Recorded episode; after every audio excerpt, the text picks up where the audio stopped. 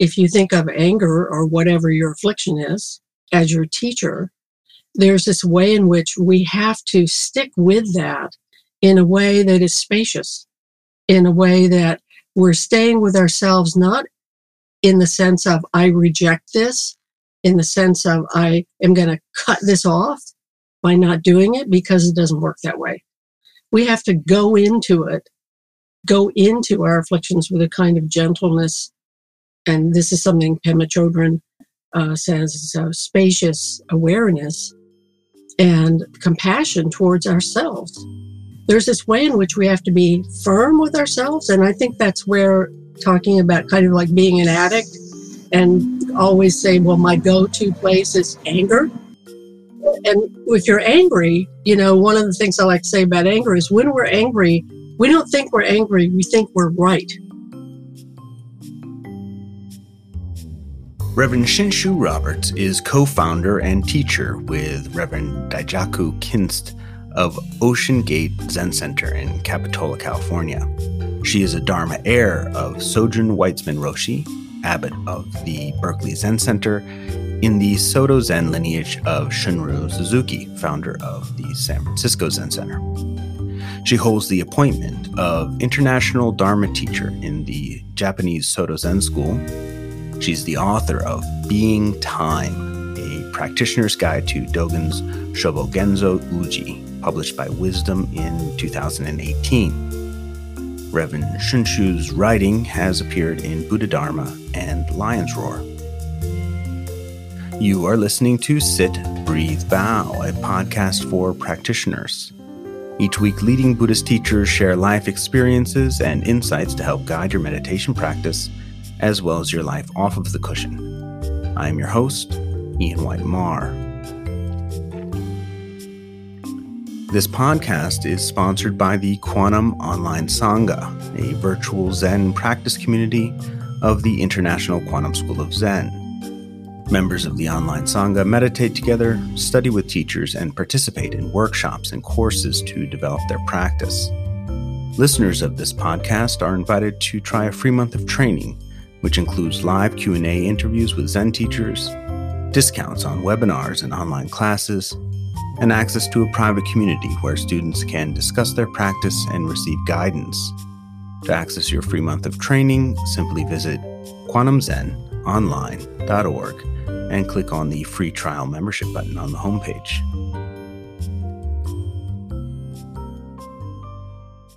Reverend Shinshu, I wanted to wanted to start our conversation today with this quote from one of your articles in Lion's Roar, which well, I just liked it very much. And it reads Whenever we encounter a difficult situation, relationship, or contrary opinion, we must rely upon our vow to encourage and benefit all beings. Before that vow can form, though, we must first define for ourselves what it is we most care about. And I guess the reason I liked that that quote, that line, was, you know, very often we people talk about the vow, but you're saying, right, well, slow down. Before you get to the vow, let's talk about your values in a way. Like what is what is the reason you're making this vow? Why are you making this vow? Well, you know, I don't want to interpret too much. I'll just sort of let you. Well, I think um, the Bodhisattva vow, the way we usually do it, beings are numberless, I vow to save them, delusions are inexhaustible. I vow to end them, Dharma gates are boundless. I vow to enter them, Buddha's ways unsurpassable. I vow to become it is really pretty overwhelming. And actually, that vow, vow I think, is a koan, right? Beings are numberless. I vow to save them. Goodness gracious, how in the world do you do that? So I think that that's a big koan for us. So that is the kind of traditional bodhisattva vow. And I think the question is okay, well, how do we actually engage with that? How do we bring that about? And the only way I think we can bring it about is to look at our own issues and problems and our own deepest desires and to um, formulate for ourselves a vow that is applicable to our own lives. So, for example, in my case, when I first started practicing, when I was in my mid 30s, I was very angry person. I had a lot of anger. And uh, so I finally came to the place of making a personal vow, which was how can I be compassionate? How can I be patient? How can I vow that, that my deepest vow was to want to communicate? And you know, classically, anger is about pushing away. We talk about in Buddhism, in the, I think it's the second noble truth, there's a cause for suffering, and the cause of suffering is that you don't want something that you are getting you want something you're not getting. And the third thing is called the desire for rebecoming, which is this way in which we perpetuate the delusional self. So, you know, from the position of being an anger type saying, I don't want this, I don't want this. But at the same time, I think every one of us wants to be heard. We want to be able to communicate. And in the case of anger, when you're pushing away, pushing away, that's what people receive. They don't receive the message A friend of mine said to me one time, he said, You know, your ideas are great, but your delivery is really bad.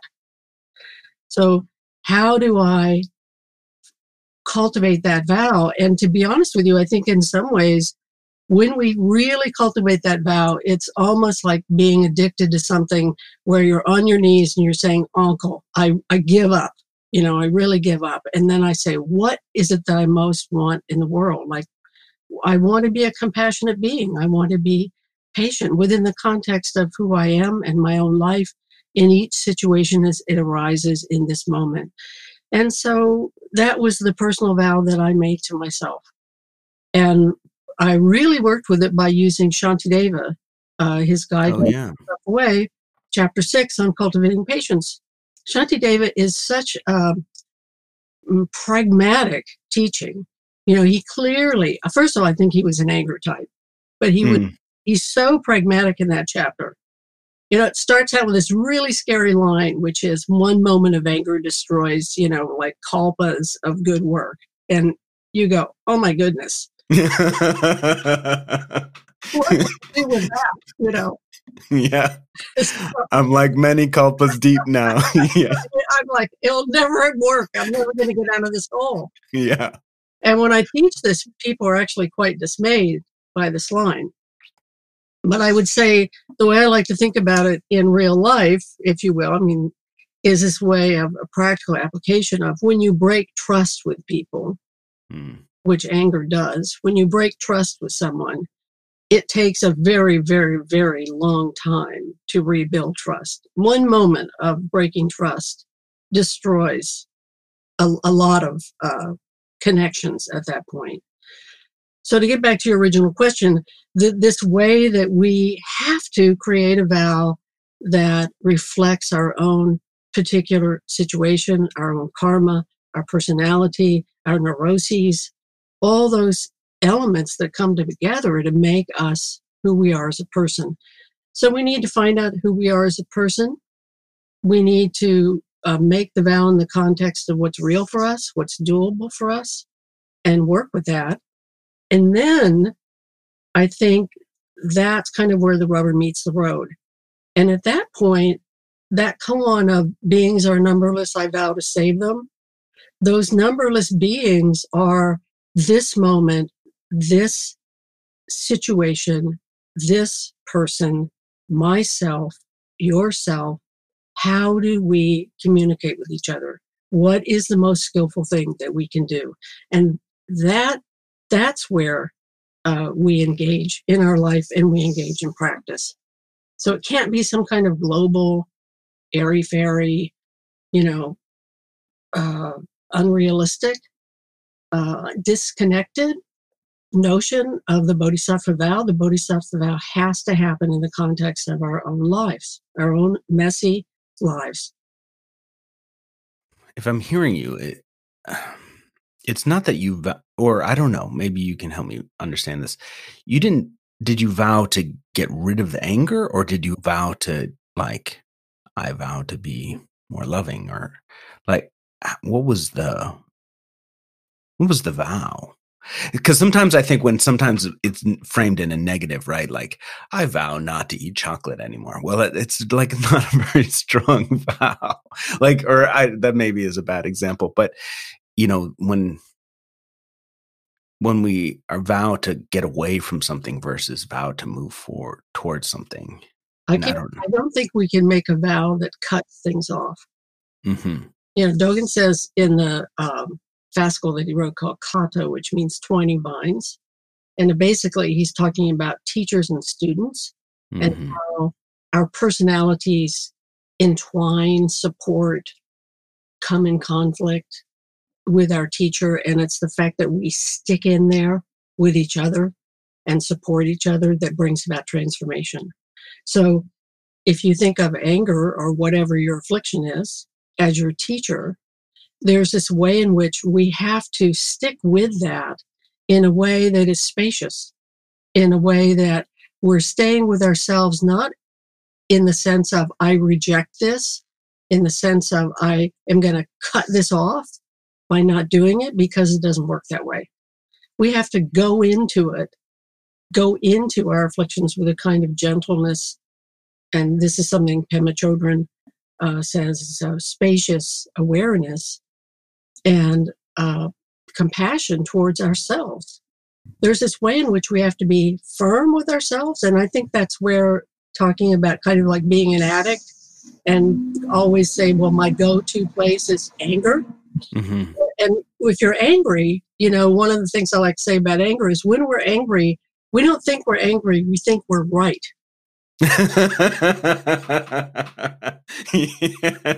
yes, that's wow, that's the way it appears for me yeah. too. Yeah. So, you know, it's like at, at that point, we have to entertain the possibility that we are not right. Yeah.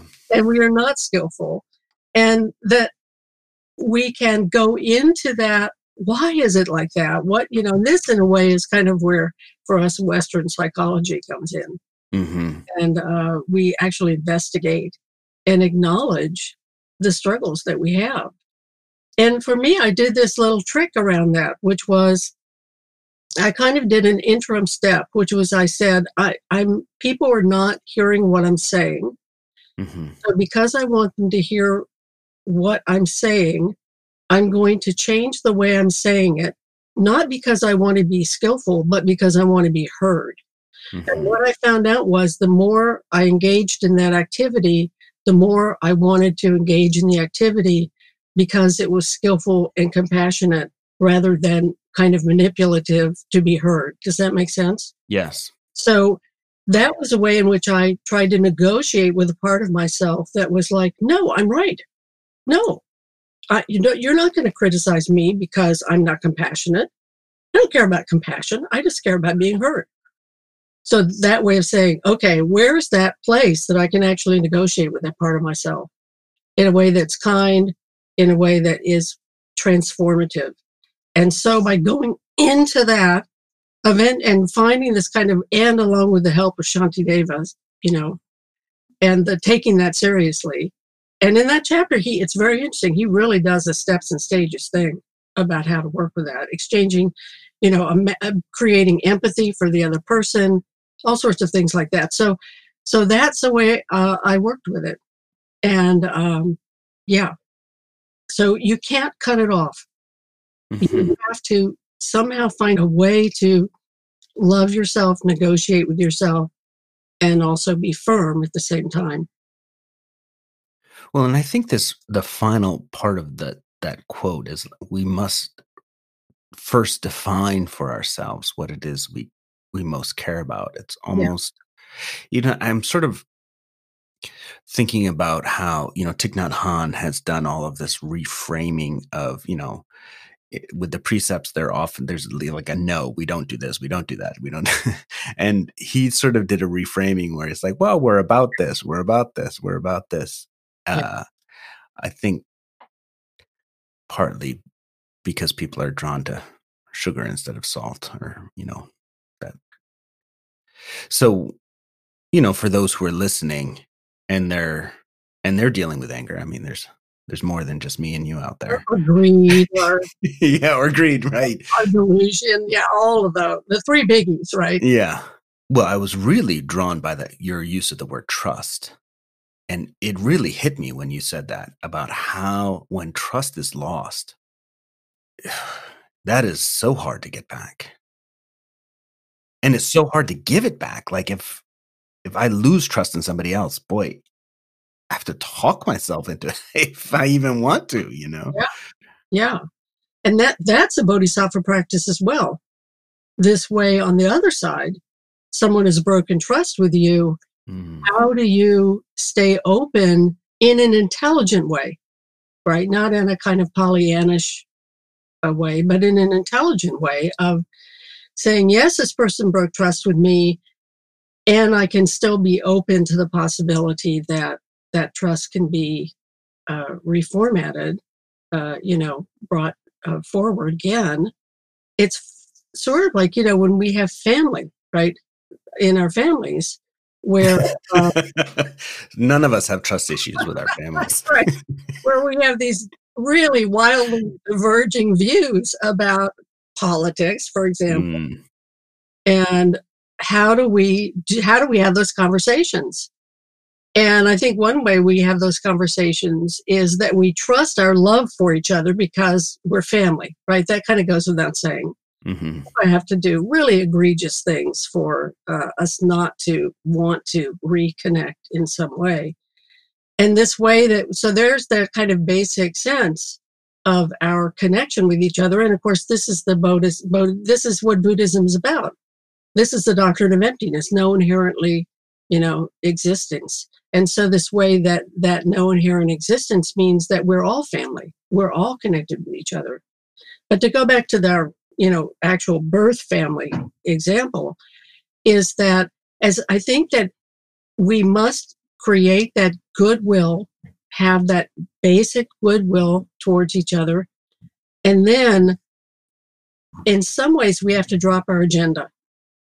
Mm. So often if we don't trust somebody we broken trust this broken trust has happened then we start to make up uh, conditions like are can you meet this condition for me to trust you? Can you meet this condition for me to trust you? And to look at that and say maybe i'm being um, unrealistic. Maybe this person can't meet this condition but is there some other way that this can be expressed? Mm-hmm. And that there be this, but at the same time, that you're not unaware of the difficulties. You're not unaware of this. You're not giving yourself away in a certain uh, that's going to be harmful. So you know, kind of right. the balance there. Right. Because there's some families got you got to put up some boundaries. yeah, so there's people out there who are like, yeah, boundaries are boundaries are not a problem. I don't. Yeah. Think, in Buddhism, you know, just because we say we are all one does not mean that we don't have boundaries. Mm-hmm. Right? Uh, we need to have boundaries. And it's like there are people who should be in prison, should be mm-hmm. incarcerated because they are doing things that are harmful when they're out running around in the real world, you know, outside the prison. And yet, it shouldn't, I don't think it should be punitive. The punitive is extra, right? Right and that's the problem is it's not that we're drawing boundaries it's are the boundaries punitive? Are the boundaries hurtful? Is there's this ill will in it? Because all of us when we do things that are unskillful to me it's on a continuum. So the continuum is about a kind of delusion that we all have. And mm-hmm some of our delusions are small and less harmful, and some of our delusions are bigger and very, very harmful.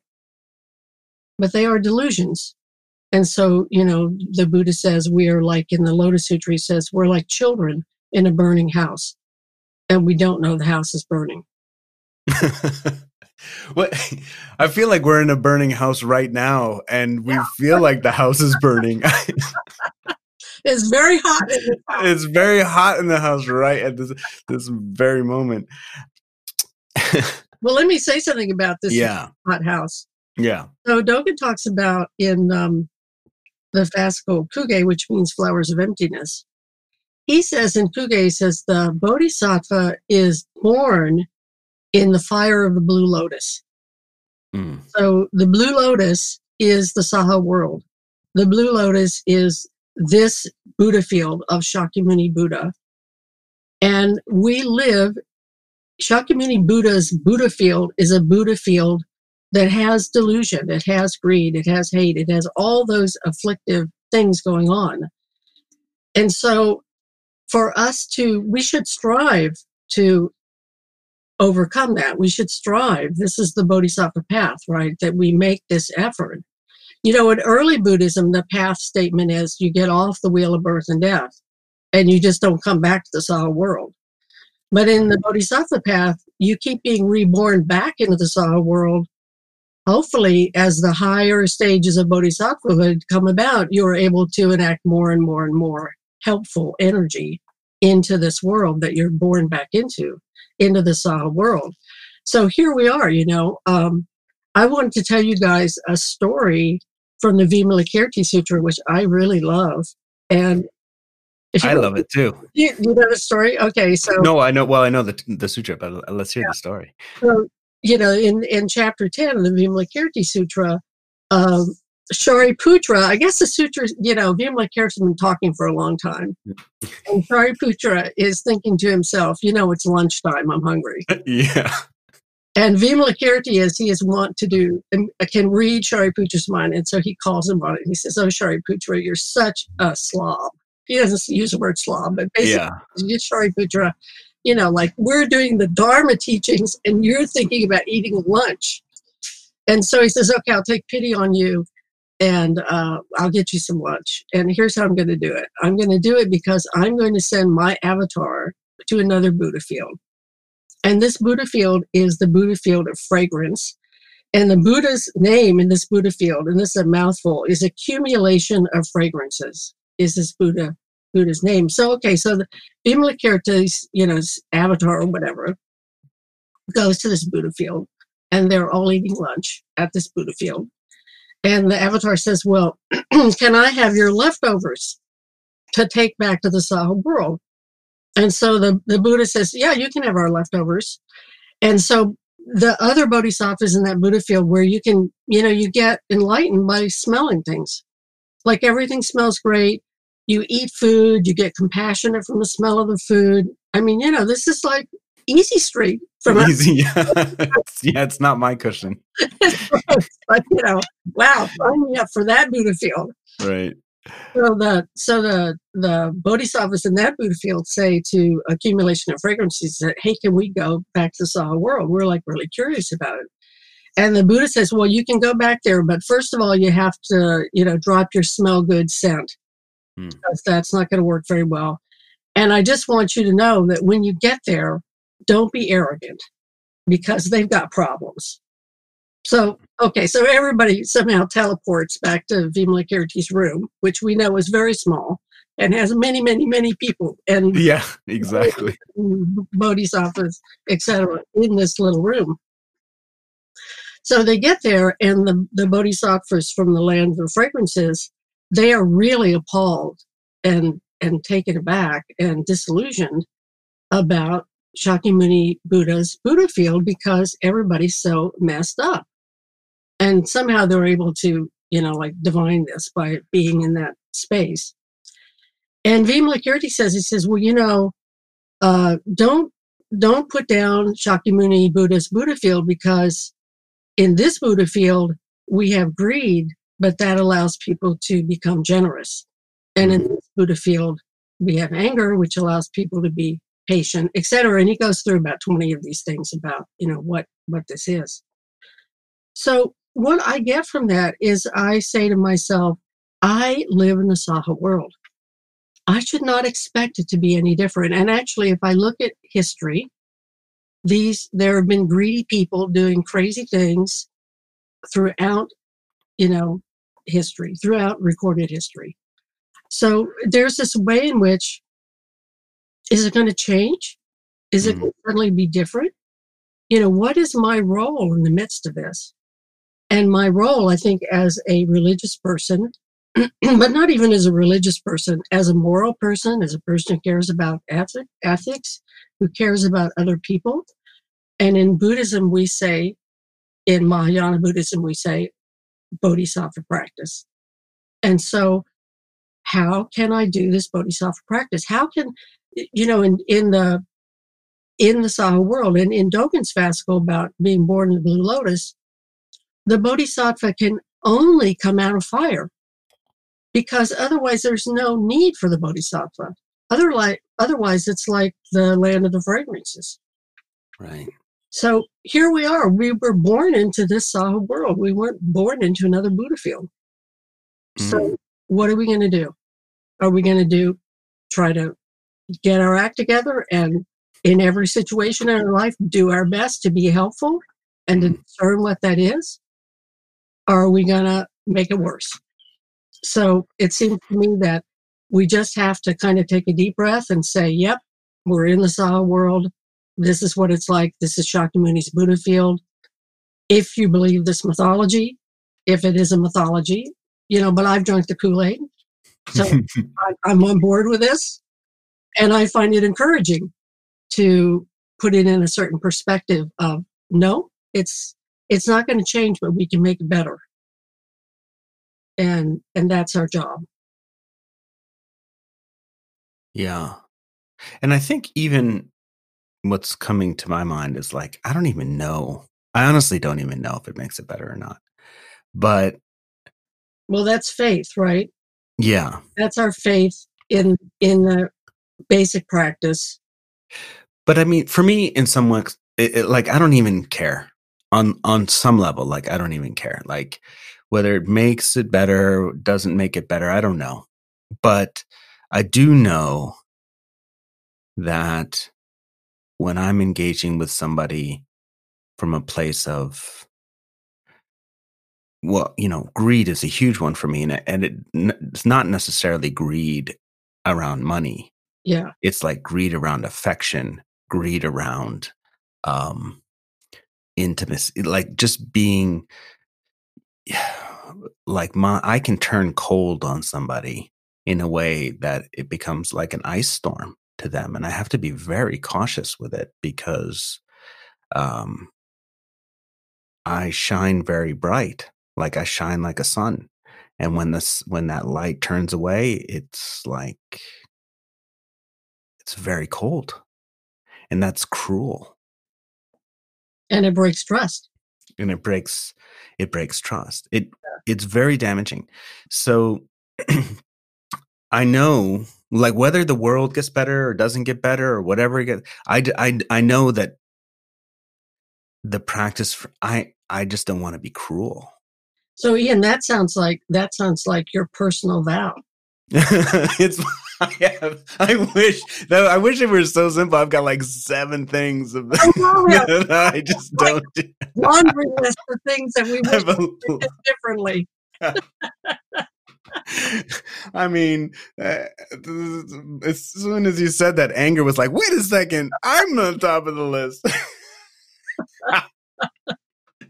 but yeah, I, I think actually i think my personal vow is not about the cruelty or the anger i think and this is just me talking to you i don't even i haven't thought about this totally but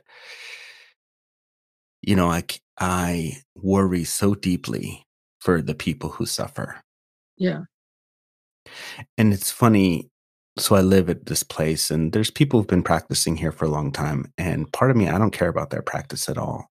I really care about the person who walks in the door for the very first time. I don't know if they're going to come back. Like, I don't know what, if it's, but they are actually the person I care about more than anybody else. And, uh, and sometimes I get discouraged because, you know, as you know, you've lived with these, well, you've participated in larger sanghas. Like it can be when we know each other very well, we can kind of get cliquey and, you know, all these things, right? Yeah. And, um, and I worry about the person who's come that night because they're just lost and I'm like, is my sangha doing the right thing? Because I don't know if they're if we're there for those people. Anyways, that's just me spilling tea. you know, I think if we, um, when new people come to Ocean Gate, Mhm. I think that the people are looking for something.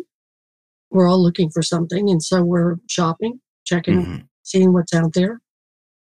And I just want to try to meet people where they are in that moment. Right. And at the same time, our practice has a certain form. It looks a certain way. I'm a priest, you know, I'm dressed a certain way. So, um, and that may or may not work for that person. You know, it may or may not be a good fit. And we are blessed to have a Sangha of people who are very welcoming and uh, easygoing in that way. And so I think a lot of people feel very comfortable when they come. Uh, so I think that that's that's a very nice thing. When I first started practicing Zen, I did not feel comfortable. I thought it was just scary, hmm totally scary. Um, so I both neither Jaku nor I, Daijaku or I, want to uh, perpetuate that scariness part. But there is a way in which it has a certain form. So I think we try to welcome people as much as we can, and at the same time not overwhelm them and be all over them. And then they can, you know, they come back they don't. right.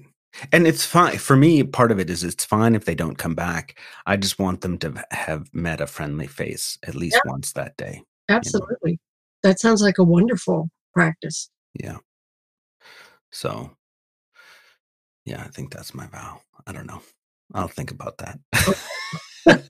now, now you have also written uh, a book that is, you know, to go online and and read the reviews of this book, uh, glowing, glowing reviews of Being Time, and um, I I've read some Dogen, but not not a lot. It's um, I well, I just haven't read a lot, and I started listening to a talk you were giving on it, and there was part of me that was like, okay.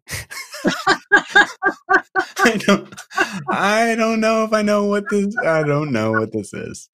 And uh I'm wondering if you could share a little bit about it. Um because he's combining this word. He he created a word. It looks like he created a word, uji. Is that correct? Where he sort of mashes together being and time. And then you wrote a book about it. why why is it why is this why is this so important? Well, personally, Yes. I feel like Dogen is the unified field theory of reality. Okay. Wow. I mean, uh, personally, I feel like he got this overview of reality's functioning within the context of practice that is really just spot on. He is a, a, a mystic, kind of, a, in- obviously an incredibly smart man, very articulate, really could write well, but also extremely difficult to understand. And some of the things he writes, I'm like, really? You know, That's how And- it was when I listened to your talk. I was reading a fascicle uh, of Dogen's yesterday that is about, I'm, this is serious. I'm, Mhm. what I'm about to tell you, it really is the topic. Part of it is about how to use the bathroom in the woods. oh yeah. And Well, in- that's pretty important actually. in the using the appropriate forms so that you're doing it with the appropriate, you know, dignity of a practitioner. So- Yeah. There is that side of Dogen. But much of what we read of Dogen, we don't usually read those fascicles that he wrote, those particular things. He's not famous for that. But the things that, that we're, he's most famous for are pretty poetic, uh, difficult to understand, and they really have to be unpacked. And Uji is a text like that, uh, where you have to I did. Um, I don't read Japanese or Chinese or anything else, mm-hmm. so except English, and so I really had to read a lot of scholarly uh, commentaries on Uji in order to kind of get the lay of the land, and also books about Dogen's worldview, his understanding of how things work. And uh, yeah, so that was how I did it. And then the book itself, what I did in the book is I would take a, a paragraph of Uji, write down my understanding of what the actual what he was actually saying in the paragraph, and then I would talk about the practice of that, like for us as practitioners. Because it's all it's on like on those three levels you know first there's the actual text then you have to figure out what the actual text means and then you have to interpret that into because dogen was a practitioner. He wasn't a philosopher he was someone who was a buddhist teacher who sincerely practiced buddhism and he was very erudite and i think somewhat intellectual but if you read uh, some of his other writings. He's very emotional.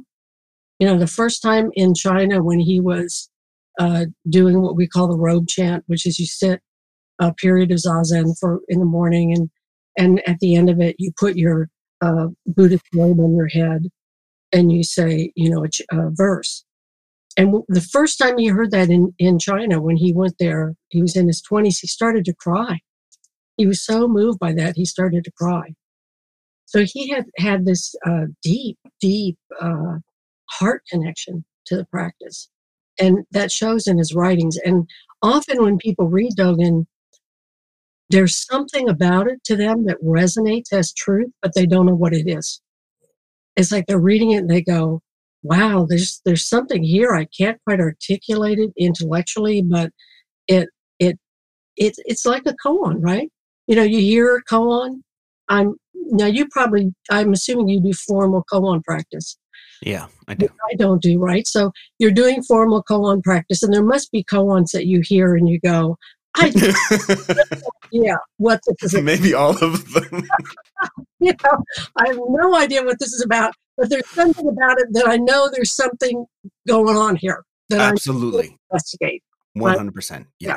so Dogen's like that you're reading it and you go i have a heart connection with this there's something going on here. I don't know what it is, but I want to keep doing this because I want to know what it is. Right. Um, and like a koan practice, a formal koan practice, you have a teacher, right? And you go to the teacher and you go like, blah, blah, blah, in Doksan or whatever, you know, so you, the interview, you say what you think it is, you get wrung out a hundred times. and then, then you go back and, you know, I've heard you go back and you say the same thing you said the first time and they're like, yeah, that's it. Right? Yep, that's there's some truth to that. Yeah. So there's this way in which something got unpacked there, and and and Dogen's like that too. You, you have to unpack it for you know you can't kind of make up stories about what you think it's about. I think it's important to really understand what what he's saying as opposed to just kind of making up a story. But I think from all of this, it starts with this basic heart connection. So let me just go into it a little bit. Then. So when you were first working with Dogen, you had probably some similar experience where it's like, oh, this I feel something here.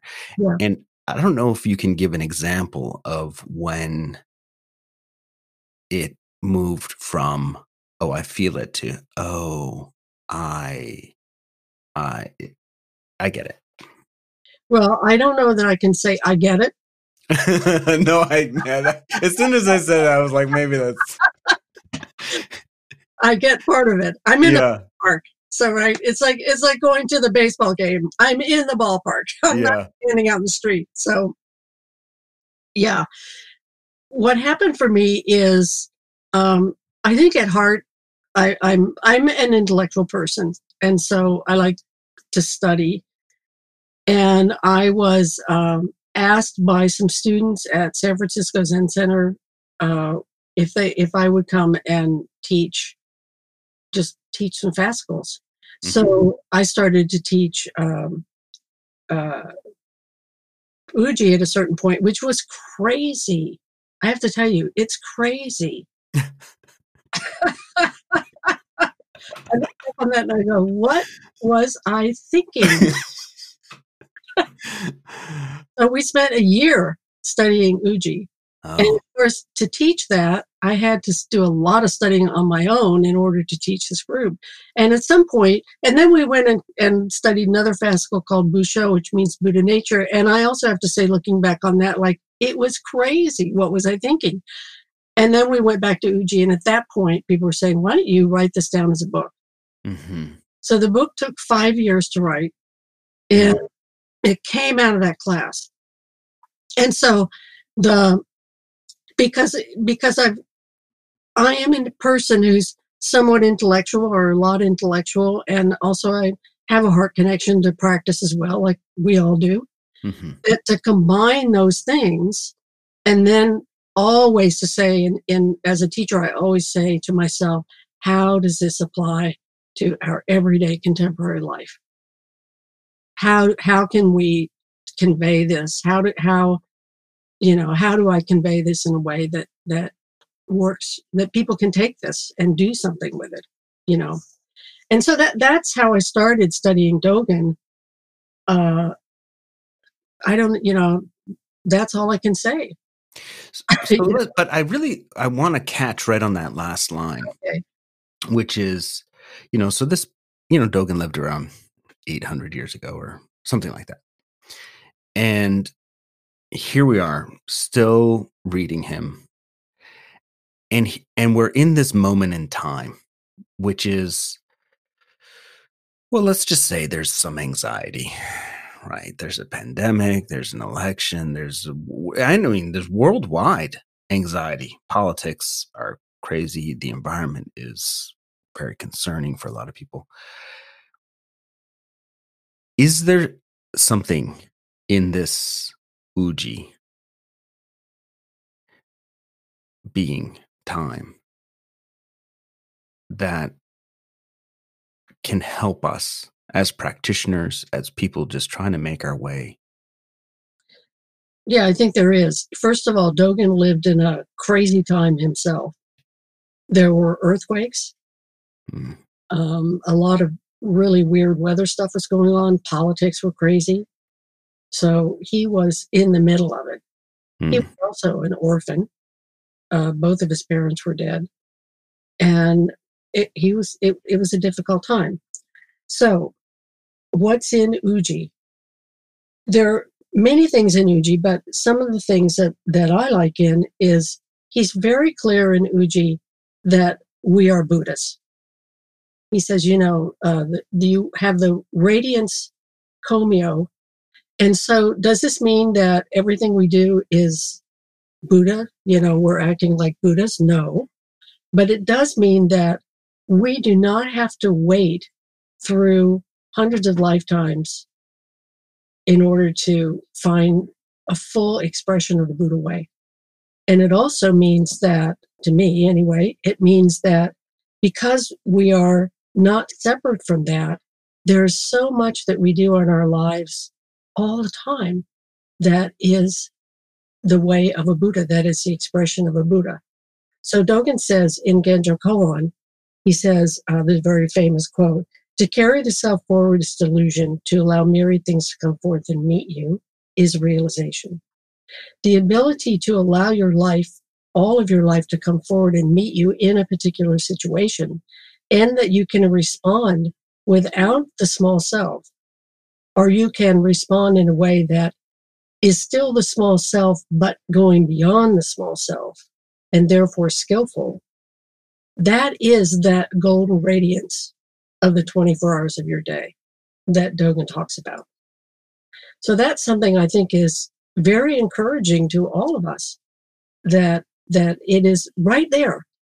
There is nothing between us because we are that already. And so, for example, what I like to give is and this sounds very prosaic, but I think that realization is that like that. Realization happens in our everyday lives, not in some uh, special state. So if you're driving your car and you're stopping at stoplights and you're letting people in who need to be led into the lane in front of you, and you are like a vast moving mandala of life driving this car, you are a Buddha driving the car, and you are engaging in realized action. That is realized action. It doesn't have to be something woo woo. And I think Dogen is very clear that it's about our everyday lives. So uh, that's one thing that he says in Uji that I think is really encouraging. Thank you for listening to this episode of Sit, Breathe, Bow. I hope you found the conversation with Reverend Shinshu Roberts encouraging and helpful for your practice. You can find out more by visiting the website for the Ocean Gate Zen Center at oceangatezen.org. I'll include a link to the Zen Center and to her book in the show notes. A special thanks to our sponsor, the Quantum Online Sangha. Listeners of Sit, Breathe, Bow are invited to try a free month of training with the Online Sangha. To access your free month, simply visit kwanumzenonline.org and click on the free membership button on the homepage. And please consider subscribing and leaving a review of this podcast. It helps introduce us to new listeners. I'm your host, Ian White Marr and I hope you'll join me again next week.